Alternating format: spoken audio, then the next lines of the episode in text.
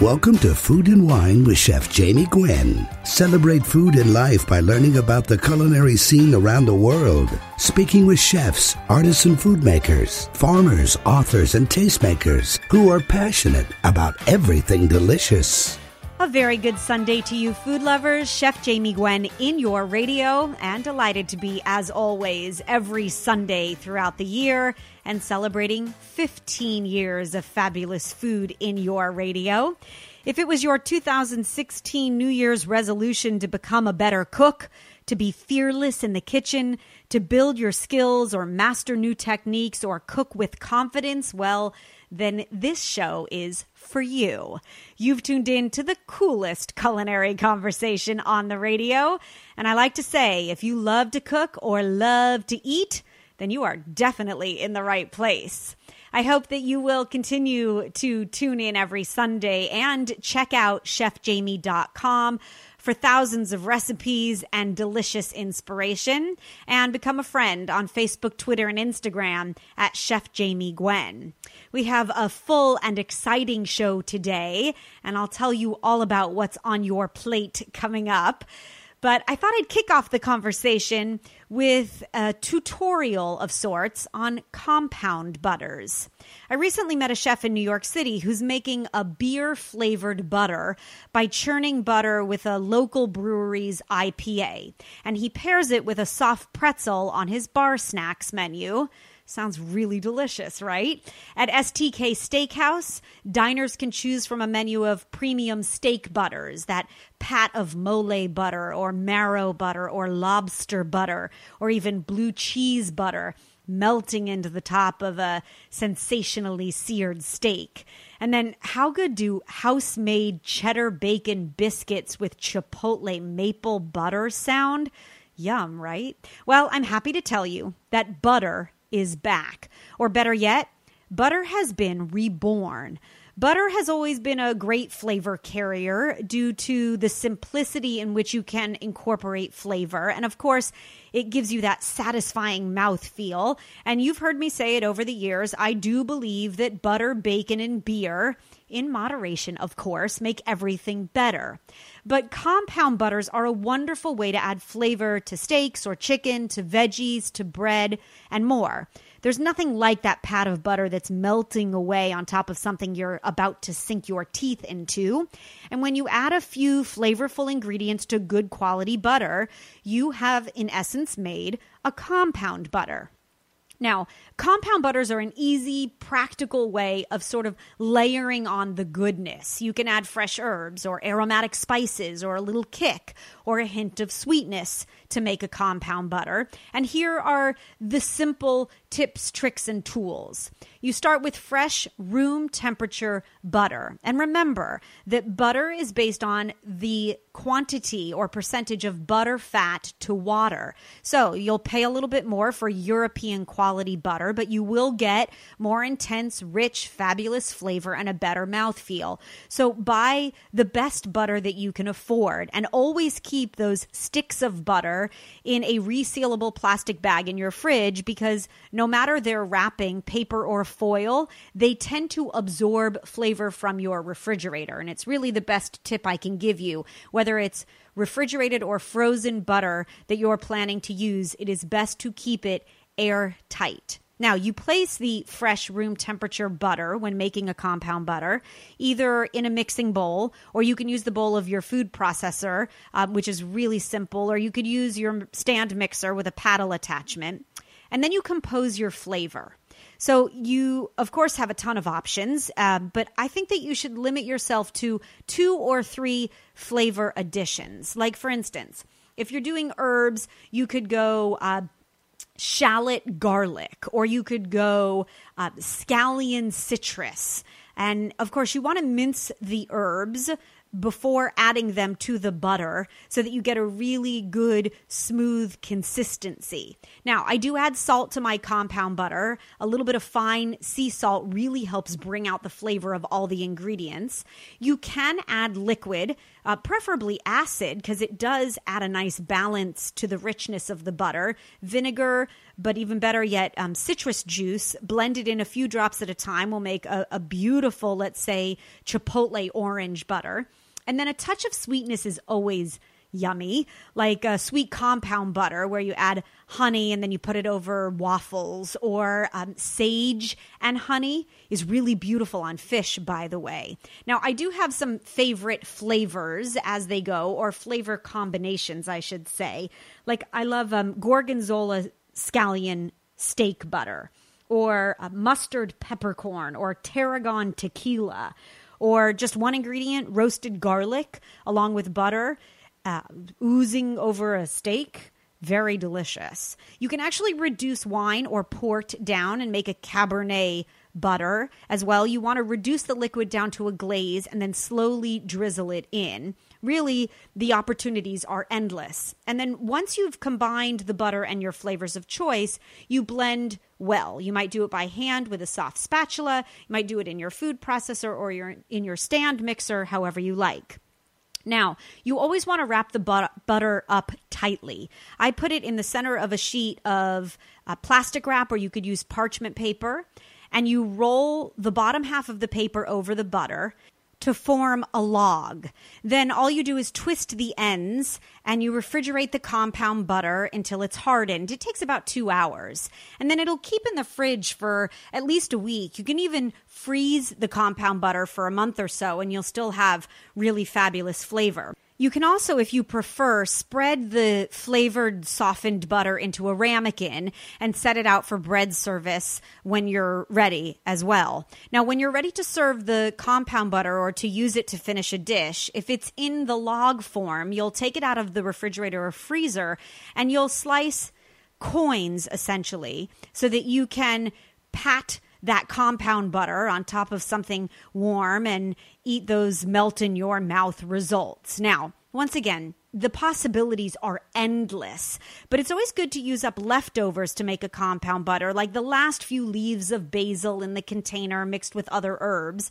And made in advance, you always have that really wonderful, flavorful impact next time you're grilling a steak. Now, as I mentioned, I do have lots of favorite flavors, but my current favorite is a sriracha and honey butter.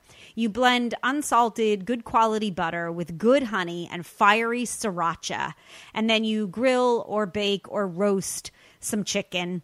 And when it comes out, you let that sriracha honey butter just melt over the top. You could put it on a breakfast sandwich on a biscuit or serve it for dinner over waffles. And the only thing left to do is invite me over. you can find compound butter inspiration once again posted at chefjamie.com. So please do check it out. All right, it's time for food news because foodies should be in the know. Everybody that knows Pocky loves Pocky, right? It's that thin pretzel biscuit snack that comes in a stick and it's partially dipped in chocolate and it's sold in whimsical boxes at your Asian supermarket. Well, the company that produces the bulk of Pocky sold is called Glico, and they are set to release a limited edition flavor of Pocky that will leave you blue. Yes, you heard me right. You can now get your hands on a special blueberry Pocky. The biscuit stick is dipped into a special blueberry chocolate that gives it a bright blue color. And then, in keeping with the close to Valentine's Day release, the snack also features a subtle heart shape at the top where it cross sections. Pocky fans, you are familiar with the traditional chocolate flavor, but you can find strawberry, white chocolate, and green tea as well. So now you are in the know. And don't touch your dial because there's more fabulous food in your radio coming up. Right after the break, Kenji Lopez Alt is stopping by. You know his food prose from SeriousEats.com, and he's taking us inside the highly anticipated release of his first cookbook, The Food Lab. Plus, Brian Eskew of Twin Eagles Barbecues is talking fire and smoke a little later in the hour. And Harley Pasternak, trainer to the stars, is sharing fitness goals and solutions for 2016. If you love to eat, well, then you have to work it off. Chef Jamie Gwen in your radio with more delicious conversation right after this.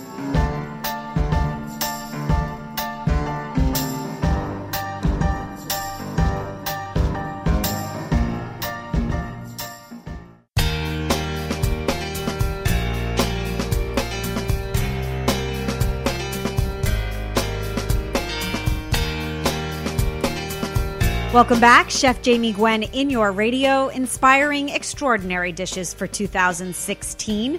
So you might ask, how does an MIT grad become a culinary authority? Well, Kenji Lopez Alt is the managing culinary director of SeriousEats.com, and his James Beard nominated column, The Food Lab, took off like wildfire, launching a blog of part mad scientist and part cook. He's been called the most important recipe developer to come along in a generation. And his recipes take the simplest and most loved dishes, like a hamburger or chicken soup, and get broken down to understand the why and how. And in turn, Kenji says that he can teach you to be a better cook by mastering the scientific foundation. Hundreds of new recipes and lessons can now be found in his highly anticipated first cookbook release entitled The Food Lab, and Kenji is here to share his wisdom. Hi, Kenji, and congratulations. What a work of art this book is. Thank you. I'm sure that um, it's many years in the making. And I love that you guarantee that you can improve our cooking and creativity. So, if you would, tell us the science behind your promise and a little bit of your story as well. Well, so the idea is that um, you know, cook, cooking um, from a recipe um, is really it's really sort of like if you you know if you get a map and you all you get is the turn by turn directions to get you from point A to point B, that'll get you from point A to point B, but it it doesn't really tell you anything about the bigger picture. And sort of a, a better way for you to be a better driver is for you to get the full map and for you to understand hmm. what all the sort of alternate routes are and what the ins and outs are and what, and what other possible destinations you can go to. And that's sort of the idea behind learning the techniques and science behind cooking is that it sort of opens up the paths for you so that you can really um, take you know take existing recipes or take dishes that you love um, and take them and take them in your own direction. And so, it, you know, for me, it's like um, understanding the techniques and the science is really sort of an empowering thing in the kitchen um, that that puts you in control of the recipes as opposed to the other way around. Um, you know, and it was something that I, I, I you know, my my background was in science. Um, um, ever since I was a little kid, you know, I was going to be a scientist. My, my my father and my grandfather were both scientists, and it was sort of just the path that I was going down.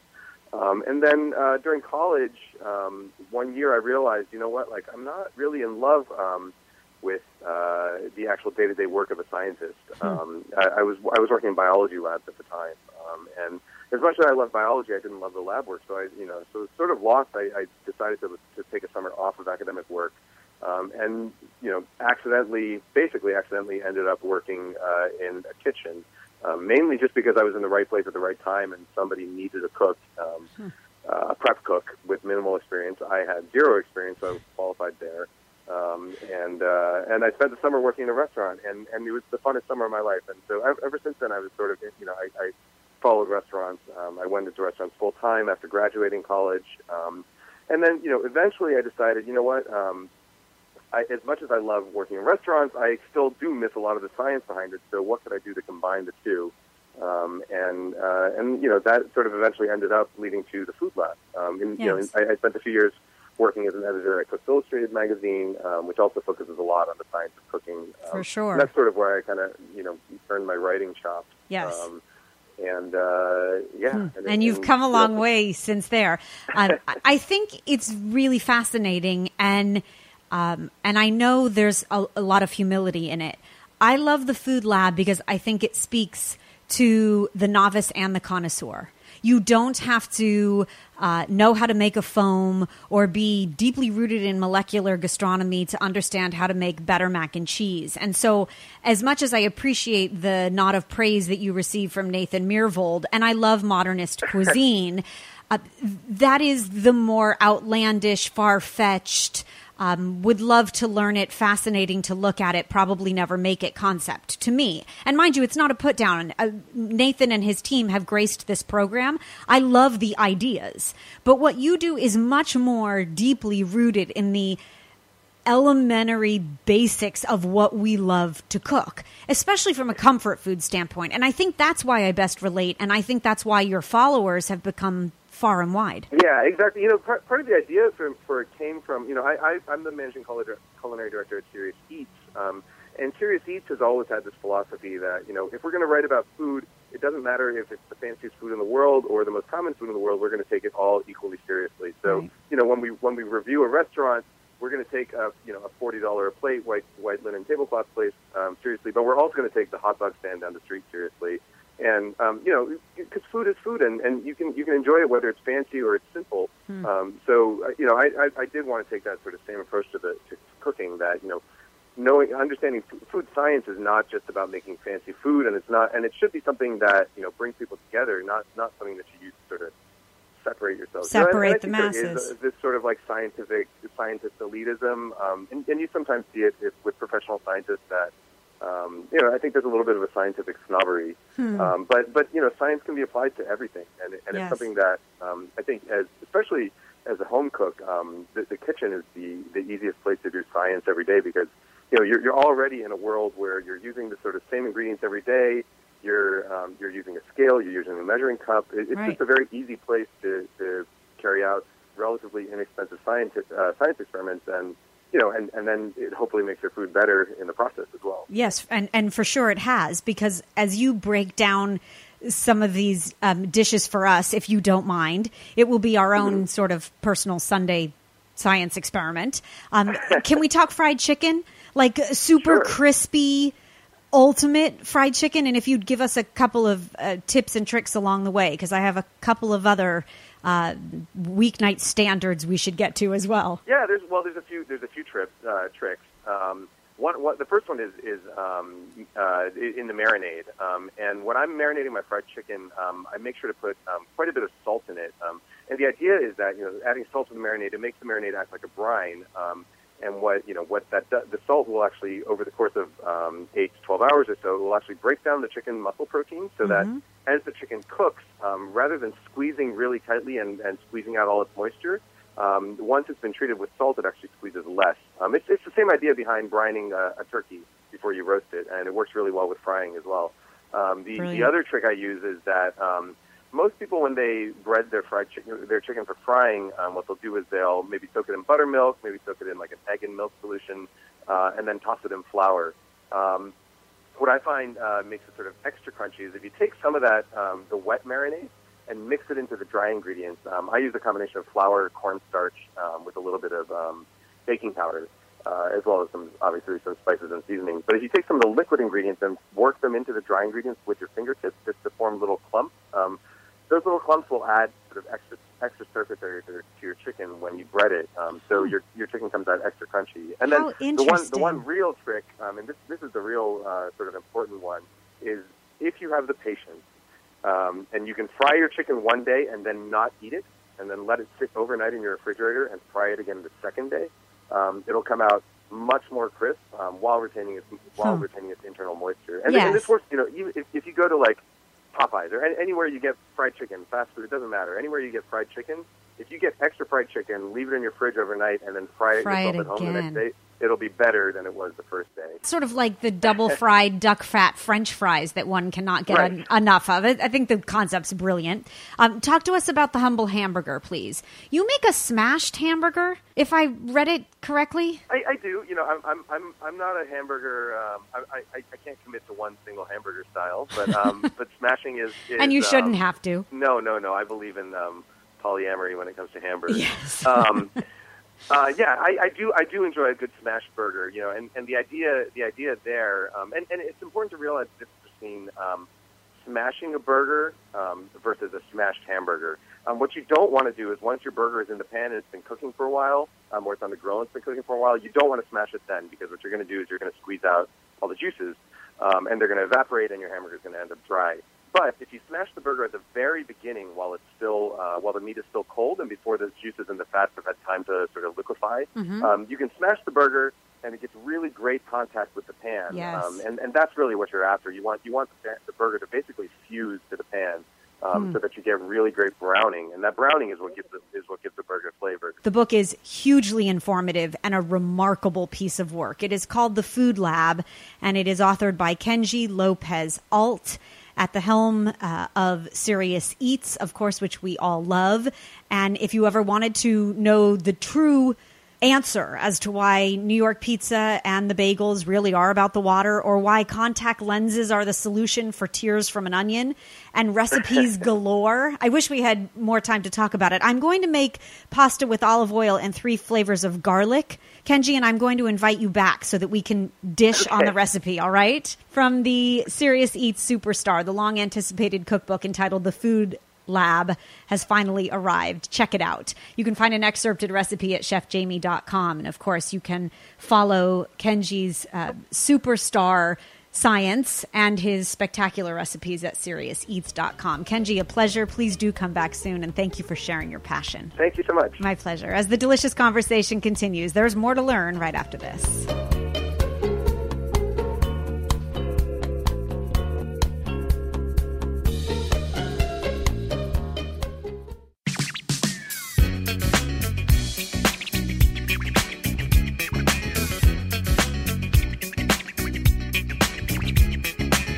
Set your culinary sights higher. Welcome back, Chef Jamie Gwen in your radio. Okay, it's time to get your grill on. I know you're thinking, Jamie, it's winter.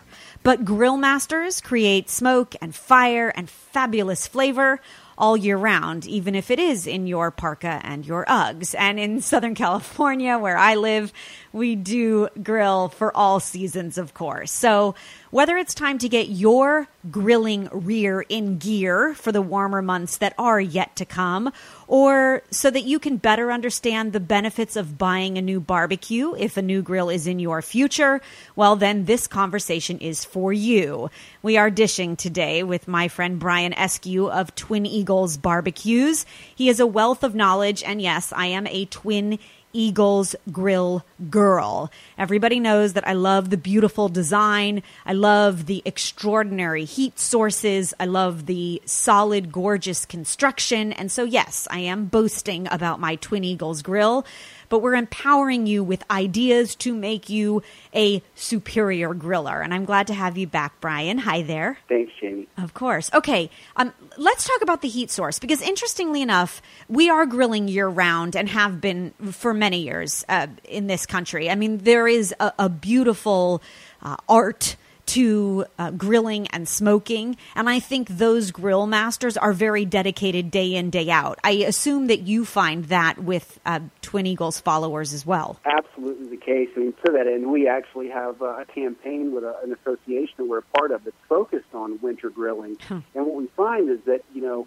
consumers that live in colder weather climates are not just enthusiasts, they're outright passionate individuals that focus on finding specialty winter foods and, you know, pride themselves Yes. on digging a path through the snow to that grill to, to make the most of, of that backyard experience. Right. So if you're downright dedicated to grilling, then this conversation is for you. But it's really for anyone, I think, that wants to better get to know their barbecue. Um, one of the newest trends, and I think the hottest trends um, that I've talked about and that continues to sort of propel itself in the grilling industry through my research, I know, is the infrared concept. And I would really like to talk about this uh, heat source for avid grillers because it's become what I sort of equate, Brian, to the induction burner for the professional chef, right? I love an induction burner because it heats up crazy quick. As long as you have the proper cookware, you can boil water in under two minutes. And it's sort of the equivalent on the infrared side for a barbecue. Yeah, that, that, that's exactly right. And, and, and to that end, Jamie, I mean, one of the things that we see with, with many uh, grill enthusiasts who are looking for a new grill is the idea of an infrared burner is, is really top of mind and, and one of the most important um, features in their consideration set. And, and one of the things that's changed quite a bit over the last five years is infrared burners are now available in most grill models that are available. Mm-hmm. But with respect to you know grills that may be retailing for less than two hundred dollars, all the way to those retailing for as much as ten thousand dollars. So it's a very common feature, and it's something that we find um, consumers are aware of. They may understand the technology is available, but don't always understand what it is or how to use it. Okay, so let's talk about specifically what it is. It's often offered as an optional burner. Um, it goes along with a conventional gas grill, but it Correct. heats up more quickly. It does reach higher temperatures because of its um, infrared, its radiant heat. But what I love about it most is it's very focused heat, right? It it's the That's heat right. from the rising air that allows you to cook quickly, really high temps, great sear, a lot of good benefits. That, that that's exactly right. I mean, one of the things that we tout all the time with the infrared burner is it really gives you that quick initial sear that locks in all the natural food flavor and, and moisture. Mm-hmm. And that's really, you know, better than anyone, Jamie. That's really what makes great food taste great. Yeah, it's called And- and one of the things caramelization. that- yeah. That's yeah, that's right. Yes. So one one of one of the things that you know I, I, I say to customers time and time again is searing is not just for beef. It's not just for a fantastic steak. Poultry, seafood, all of those foods love to be seared. And anything with a water content, which means anything you're cooking, needs to have that high heat to compound the flavors, extract the moisture, but still maintain the juiciness. And I agree with you. That applies to an asparagus spear. And it applies to a filet mignon or a spatchcocked chicken. Okay, Brian, more fire and smoke right after this. A quick break when we come back. Brian Eskew of Twin Eagles Barbecue, you and me, Chef Jamie Gwen. Don't go away.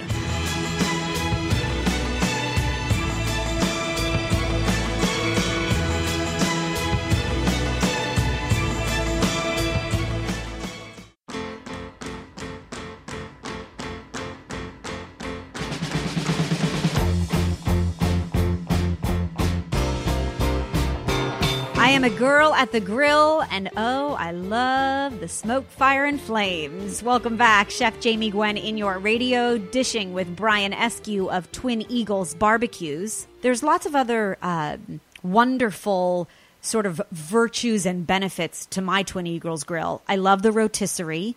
Uh, that I wish you could have tasted it, Brian. The recipe that we posted at um, twineaglesinc.com for the um, smoked paprika butter basted rotisserie chicken. Wow, oh, It's outrageous. Didn't it look good? it did. Yeah. So the, the, the chicken itself was so moist and juicy, not because of the infrared burner, but actually because of the rotisserie. Lots of benefits on a barbecue today where you can sort of pick and choose what's most important to you, right? That's exactly right. That's exactly right. And, you know, the rotisserie actually uses an infrared burner that's very similar to the infrared technology that we use in the main grill.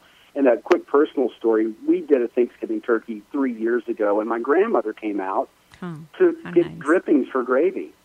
No drippings. All the moisture was retained in the bird. Okay, so what did you end up? Did you use my make ahead gravy recipe? Fortunately, unfortunately, we didn't. We didn't have that. Grandma was just disappointed. Okay, Gra- Grandma you. we can fix this. Don't worry.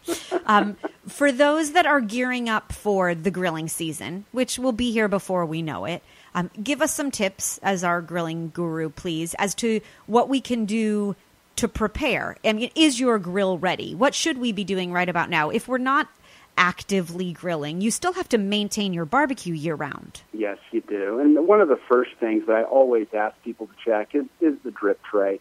Most grills, including the Twin Eagles grill, they always have a, a drip tray where it's catching bits of food and drippings that it made, have made its way through the bottom of the firebox.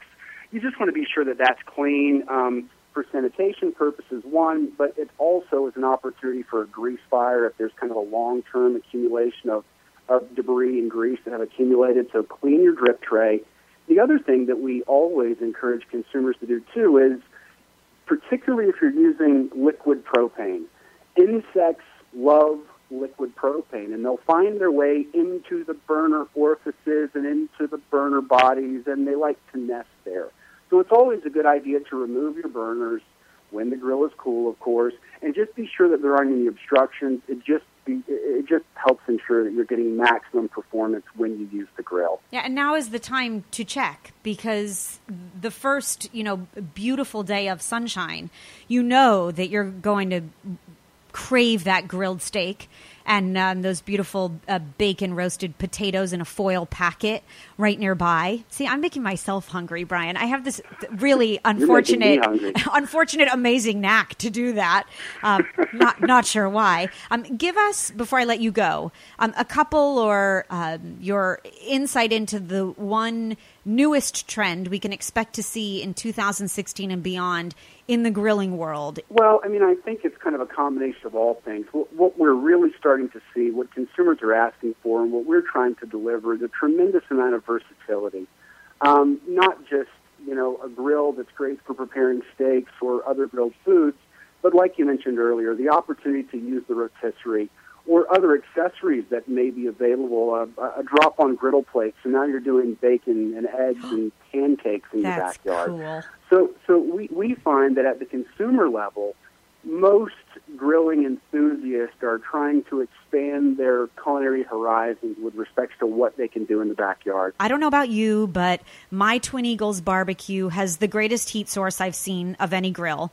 Brian, I am um, very delighted and proud to continue to share recipes on the Twin Eagles website. And there are grilling recipes for every season posted at Twin Eagles Inc. twineaglesinc.com. And we continue to post them there, right? That's right. Okay, good. And um, we're just going to grill away and invite the warmer weather to come quick so that we can get our grill on. How's that? Awesome. It's a good plan. Well, thank you again for um, stopping back and saying hello and sharing new grilling insight. And um, we'll talk again uh, long before, but um, on the radio this summer and bring some new, insightful ideas to great grilling uh, once again to food lovers everywhere. Will you come back? It's a pleasure, Jamie. Thank you so much. Thank you so much. I look forward to it as well. As the delicious conversation continues, you heard it here. There's more fabulous food in your radio right after this.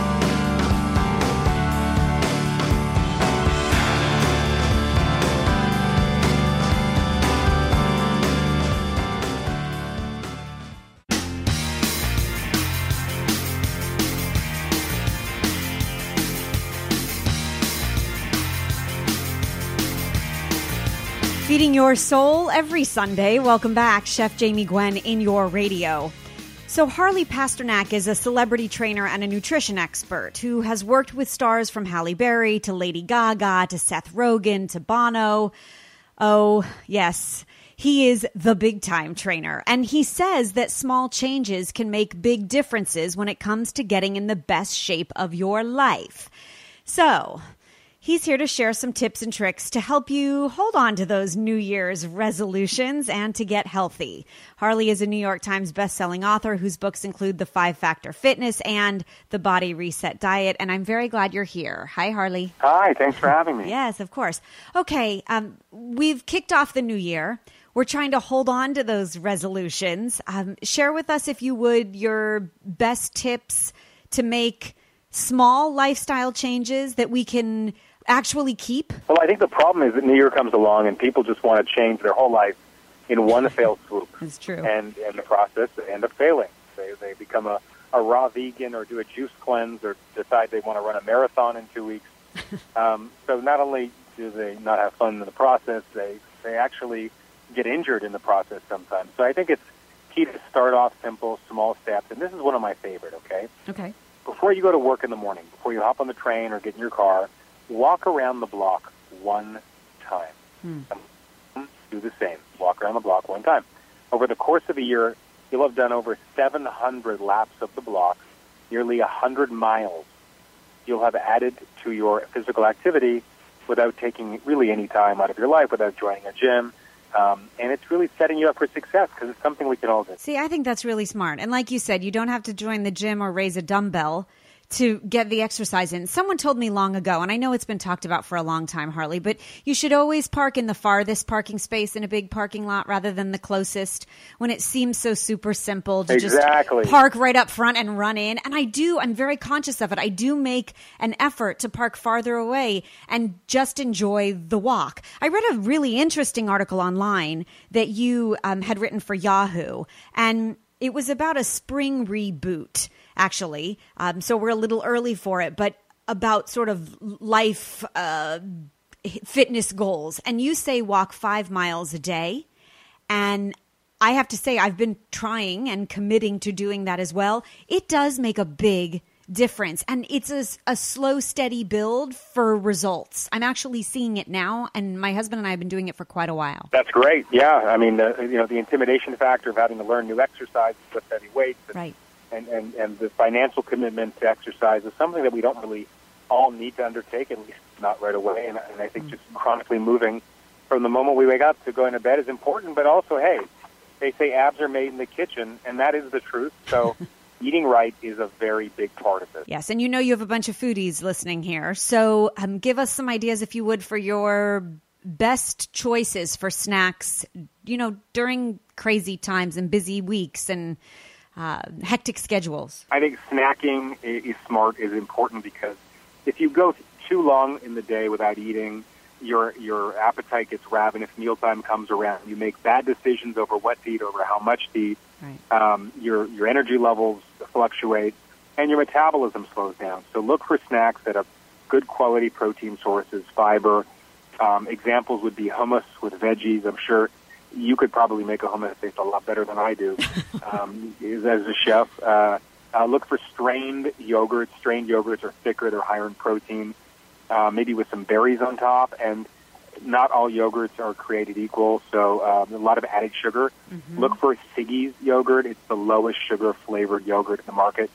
And um, and also maybe an apple or a pear, some seasonal fruit with edible skin or edible seeds with a palm full of almonds, I think makes for a great snack as well. Spell the yogurt, please, would you? S I G G I apostrophe S. Thank you, Siggi's S I G G I. I just read an interesting piece of. Uh, very anti yogurt, in fact, that it was one of the, you know, few foods like um, diet soda and a couple of others that have so much hidden sugar you'd never actually believe it. So the recommendation for the lowest sugar yogurt on the market, I think, is really valuable. Siggi's, yeah, they're, they're, they're, they're not wrong. The article is, for the most part, most of the yogurts on the market are really loaded with sugar, and I right. think that's an issue. Yeah, um, sure. And a lot of them, especially the non-strained yogurts, aren't even that high in protein. So something like a Siggi's yogurt, which is really high in protein, calcium, vitamin D, low in sugar. And if you look at the healthiest countries in the world, the countries with the longest lifespans, lowest diabetes, heart disease, mm-hmm. uh, fittest countries, m- most of them are dairy-based diets. Aside from Japan, Sweden, Finland, Norway, uh, these are all countries that uh, that dairy and strained yogurt are a key component uh, Greece, the Mediterranean diet, Spain, um, can really be a, a, great ingredient to have in your diet to help you be fit and reduce your chance of any disease. Having helped shape some of today's hottest bodies, he is America's most sought after diet and fitness expert. He is Harley Pasternak, and you can learn more, find delicious recipes using his favorite Siggi's yogurt, which I'm really glad to know about, um, and find his fitness tips galore at Harley, H A R L E Y, Pasternak, P A S T E R N A K dot com. Harley, come back soon and um, give us some quick tips before bathing suit season, would you? I'd love that. Thanks for having me. And so that brings us to the end of another hour of delicious conversation. And I'm serving up my last bite. It is National Peanut Butter Day today, so why not honor the holiday by mixing up a batch of peanut butter fudge? It's easy to make and it certainly satiates your sweet tooth. And if you eat just one small piece, you won't feel too guilty about breaking that New Year's resolution. For my easy peanut butter fudge, all you need is two cups of granulated white sugar, a half a cup of milk, a cup of smooth peanut butter, and a teaspoon of vanilla extract. You grease an 8 by 8 inch baking pan. You bring the sugar and milk to a boil, and then you stir in the peanut butter and the vanilla until smooth. And then you simply pour the mixture into the pan and allow it to cool, and then you cut it into squares, and you have made super simple peanut butter fudge. You can make the fudge dairy free, by the way, by using coconut milk in place of cow's milk. And you will find the ingredients, measurements, and technique posted on Facebook, Twitter, and Instagram at Chef Jamie Gwen. You'll find me serving up seconds as well at chefjamie.com, where you'll find podcasts of this program. And I hope to meet you here next Sunday for more gastronomic pleasure. I thank you for listening. I'm Chef Jamie Gwen signing off. I hope you continue to eat well.